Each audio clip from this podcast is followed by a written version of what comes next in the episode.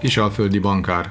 A kisalföld.hu és az Arabóna Privát Bankár havonta jelentkező közös gazdasági podcastje Sej Attillával, az Arabóna Privát Bankár ügyvezetőjével. Köszöntöm a hallgatókat, Ivánkovics József vagyok. Gazdasági podcastünk első állandó részében megbeszéljük, hogyan viselkedett a forint szeptemberben, minek köszönhető, hogy rekordot döntött az árfolyam, majd szakértőnkkel kitérünk a jegybank kamatemelésére is. Köszöntöm a kisalföld.hu stúdiójában Sej Attila szakértőnket. Üdvözlöm a hallgatókat! Vágjunk is bele Attila, mint ismert, szeptember végére a magyar fizetőeszköz már 430 forintnál járt a dollárhoz képest, ami új rekordnak számít.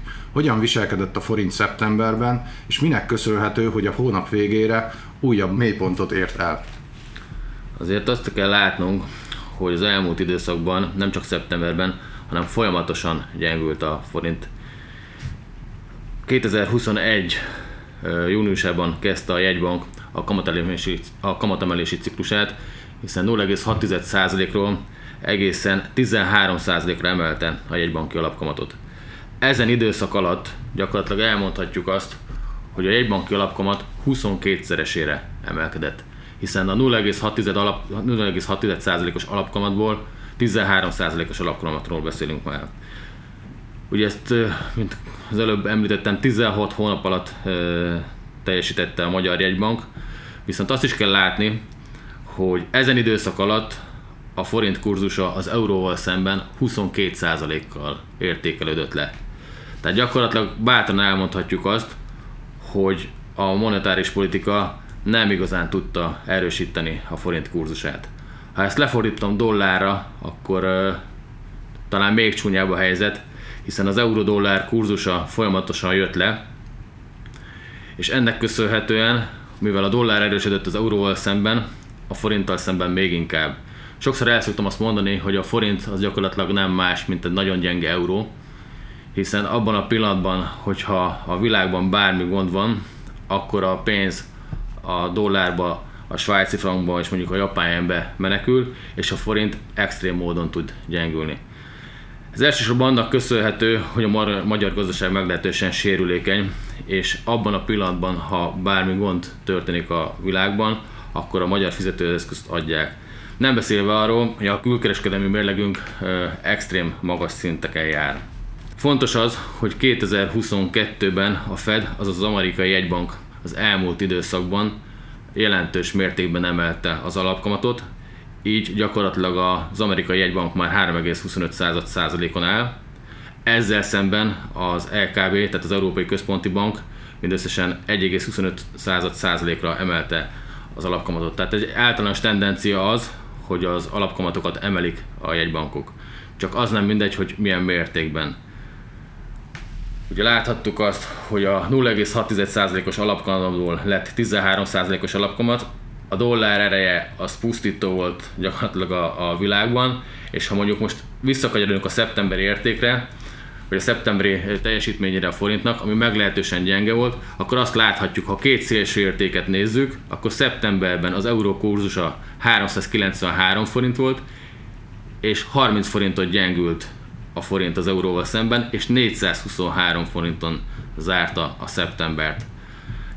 Ennyire gyenge hónapja elég ritkán ö, szokott lenni a forintnak, de igazából több tényezőre vezethető ez vissza. De ha ezt megnézzük a dollár esetében, akkor azt láthatjuk, hogy szeptemberben, ha két szélső értéket nézzük, tehát a minimumot és a maximumot, a dollár esetében, akkor 386 forintos minimumról és 436 forintos maximumról beszélünk.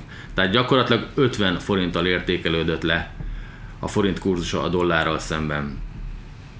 Több tényezőt is említett itt a forint gyengülésével kapcsolatban az, az euróhoz képest. Melyek voltak ezek a tényezők, amik így a összeeső hónapjában jellemzőek voltak? A legfontosabb talán az, hogy az EU-val való megegyezés az elmaradt. Tehát gyakorlatilag ö, hosszú hónapok óta tart az egyeztetés, de igazából pozitív fejlemény még erről nem érkezett. Ö, hosszú hónapokon keresztül dolgozott a kormány azon, hogy ö, az EU-nak meg tudjon ö, felelni, és ezt a hatalmas mennyiségű pénzt, amit a az ország fele szeretnének átutalni, segíteni, ez gyakorlatilag nem valósult meg. Ez úgy néz ki, hogy év végéig gyakorlatilag meg el fog húzódni, és nem látjuk azt, hogy gyakorlatilag mekkora támogatást kaptunk, kapunk majd az Európai Bizottság részéről. Az viszont biztos, hogy a magas energiárak nyomják összességében a, kül- a külkereskedelmi mérlegünket. Az is egészen biztos már, hogy 2022-ben soha nem látott magasságokban lesz a külkereskedelmi mérlegünk hiánya. A tényezők között említette, hogy az uniós megegyezés várhatóan év végére valósulhat meg. Ez stabilizálhatja valamilyen szinten a magyar fizetőeszközt? Én azt gondolom, hogy ezért az a 420-as szintekről mindenképpen kell, hogy erősödjön a forint kurzusa, és igen, bizalmat szavazhat ez a támogatás mindenképpen a forint piacára. Milyen tényezőknek kellene még teljesülnie ahhoz, hogy, hogy a 2023-as évnek is úgy fussunk neki, hogy egy stabil magyar fizetőeszköz van a zsebünkben? Vagy ennyire előre nem lehet rohanni, és ennyire előre nem látni a pénzpiaci helyzeteket, főleg most, hogy háború is dúl a szomszédunkban. Azért még, amiről nem beszéltünk, az pontosan a gázára és az olajára. Ha azt nézem, hogy háború kitörésekor az olaj kurzusa 130 dolláron tartózkodott, és most az elmúlt időszakban lejöttünk 80 dollár alá, akkor ezen időszakban azért jelentős árcsökkenést tapasztalhattunk, így az olajárában én nem látok különösebb gondot. Nagyjából egyébként az annak is köszönhető, hogy az olaj kurzusa folyamatosan morzsodik le, hogy gyakorlatilag most már minden országban arról beszélünk, hogy recesszióba fog süllyedni. Itt vannak EU-s országok, itt van már gyakorlatilag Amerika is, hiszen technikai recesszióban van, egymást követő két negyed évben mínuszos GDP-t produkált, így gyakorlatilag nagyon nehéz helyzetben van a világ gazdasága, ami viszont azt mutatja, hogy hogy kevesebb olajra lesz szükség, és ezért láthatjuk azt, hogy az olajkurzusa folyamatosan csökken. A gáz az egy kicsit speciális eset, hiszen itt az európai gázról beszélünk, ami az elmúlt időszakban rettenetesen nagyot emelkedett, hiszen 70 euróról az év elejét még 70 eurón kezdte, és egészen 350 euróig emelkedett a gázkurzusa, és most az elmúlt hetekben azt tapasztaltuk, hogy gyakorlatilag felére esett az ár, tehát nagyjából 160 eurós gázáról beszélhetünk most a holland tőzsdén. Ha összehasonlítjuk a magyar fizetőeszközt a kelet-európai, közép-kelet-európai fizetőeszközökkel, a lengyel zlotyival, vagy épp a cseh koronával, akkor az idei évben hasonló tendenciát mutatnak ezek a fizetőeszközök, mint a magyar? Hát azért azt tudom mondani erre, hogy közel sem, hiszen 2022-ben, ha az euróforintnak a minimumát nézem, az 350 forint volt, és 426-ig gyengültünk, tehát gyakorlatilag 22%-kal értékelődött le csak idén az euróval szemben a forint. Ezzel szemben a cseh korona gyakorlatilag stagnált, annak ellenére, hogy a háború kitört, a gázárak az egekben, és ha megnézem a lengyel zlotyit, akkor 5%-ot értékelődött mindösszesen le az euróhoz képest. Tehát eh, ha összehasonlítjuk ezen országokat, akkor torony magasan a 22%-os leértékelődéssel mi vagyunk a leggyengébbek, mindenek eh, mégpedig úgy, hogy gyakorlatilag az alapkamat torony magasan nálunk a legmagasabb, hiszen nálunk 13% ezzel szemben mondjuk Lengyelországban 6,75 százalék, és Csehországban 7 százalék az alapkamat. Tehát gyakorlatilag fele az alapkamat ezen országokban, és a saját devizájuk gyakorlatilag alig mozdult el az idejében. A világgazdasági elemzések után kicsit kanyarodjunk vissza még a magyar gazdaságra. A jegybank elnöke azt mondta a kamatemelés kapcsán, hogy tovább nem emelnek. Ön szerint tartató ez a szint, vagy ez egy könnyelmű kijelentés volt a jegybank elnök részéről? Én ezt gondolom, majd ezt a piac eldönti. A piac mindenkinél erősebb, még a Magyar Jegybanknál is. Ezt láthattuk gyakorlatilag az elmúlt időszakban is, hogy nem volt elegendő a folyamatos kamatemelés az valóban elhangzott a jegybank részéről, hogy a kamatemelési ciklust befejezi a jegybank.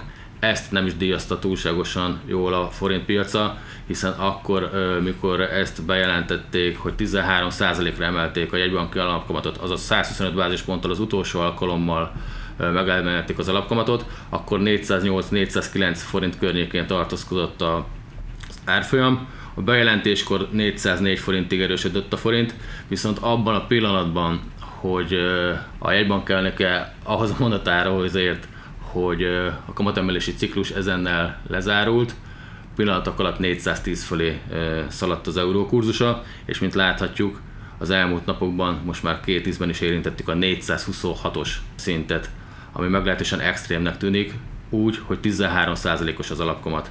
Tehát gyakorlatilag a piac azt árazza, hogy a továbbiakban is lesz még kamatemelés, annak ellenére, hogy jegybank elnök arról nyilatkozott, hogy 13%-nál megállunk.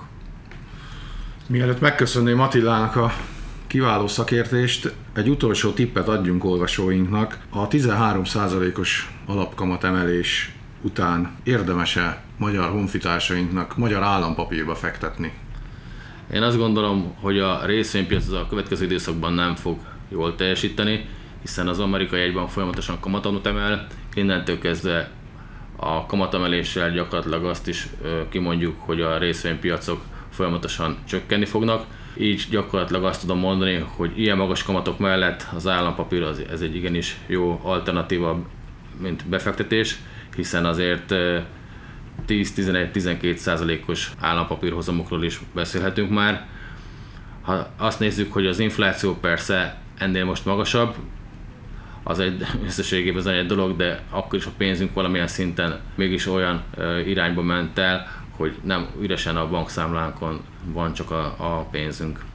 Köszönöm az Arabóna privát bankár szakértőjének, Sej Attilának az elemzést. Egy hónap múlva ismét várjuk hallgatóinkat. thank you